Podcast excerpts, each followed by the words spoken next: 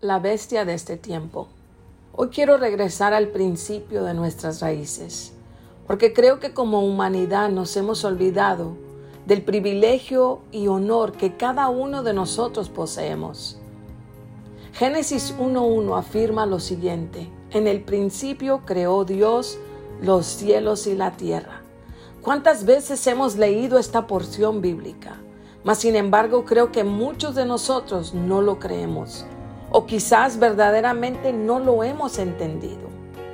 Este mensaje universal ha sido controversial y el principal objetivo para la maldad por generaciones. La sociedad colectivamente de diversas maneras se ha encargado de opacar la única y verdadera realidad de nuestra existencia, creando una nube de mentiras teorías erróneas y doctrinas falsas que han sido el principal factor para la división de toda la humanidad. Un plan muy bien desarrollado que ha contribuido a la decadencia de nuestro origen.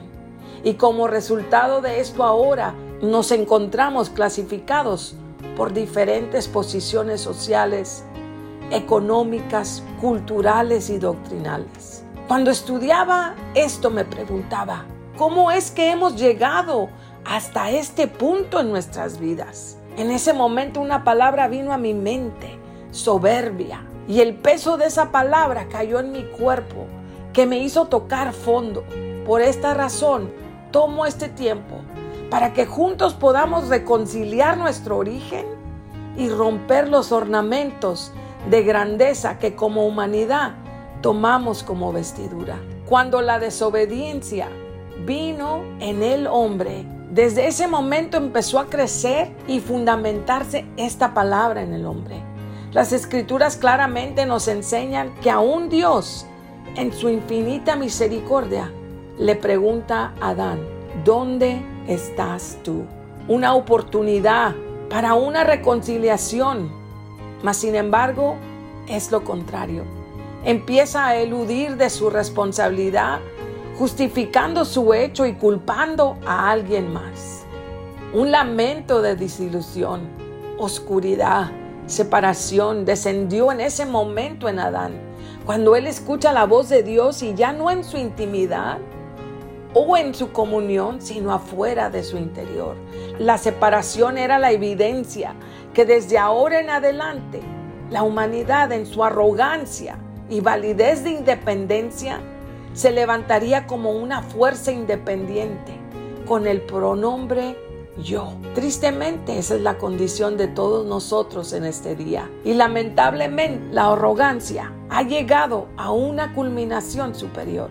¿Cómo es que deberíamos reconocer que todos nuestros logros como humanidad, ya sean naturales o espirituales, no se deben a nuestro esfuerzo? Llega un momento a nuestras vidas en donde el Señor nos recuerda el origen de dónde empezamos. La Biblia está llena de ejemplos que hemos heredado para recordar el proceso y resultado de ellos. Uno en particular se encuentra en el libro de Daniel, donde podemos estudiar de la locura del rey Nabucodonosor. Y entonces es que en nuestra necedad todavía no hemos entendido el mensaje. El Señor nos manda a desechar todo sentimiento de superioridad, el cual nos ha llevado a un engreimiento fracasado, que solo nos conducen a una independencia total en base a nuestro propio esfuerzo y alejado de Dios.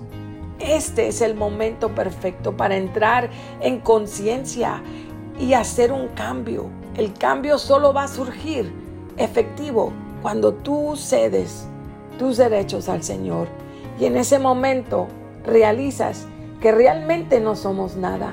Y así como Nabucodonosor, después de ser despojado de su majestad, vivió entre las bestias del campo por siete tiempos, hasta el tiempo necesario en donde él pudiera regresar a su origen y ser establecido en humildad.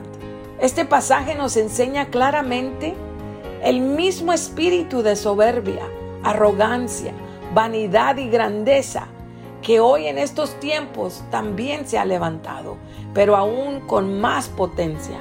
Mas sin embargo la humildad, siendo la actitud superior y atributo más preciado para la humanidad, y aún más debería de ser para todo creyente, lo menospreciamos. Mis amados, recapacitemos. No es tarde para empezar a realizar este cambio en nuestras vidas. Hagamos conciencia de nuestra posición en Dios y tomemos la cobertura de humildad, de la igual manera como Jesús lo hizo hasta su muerte. Amén. La base bíblica de este escrito se encuentra en Génesis 1.1, Colosenses capítulo 3 versículos del 5 al 17, Santiago capítulo 4 versículo 10, Génesis capítulo 3 versículos 8 y 9, Proverbios capítulo 29 versículo 23, Segunda de Timoteo capítulo 3 versículos del 1 al 5, Isaías capítulo 2 versículo 11, Daniel capítulo 4 versículos 34 al 36 y Filipenses capítulo 2 versículos del 1 al 11. Bendiciones.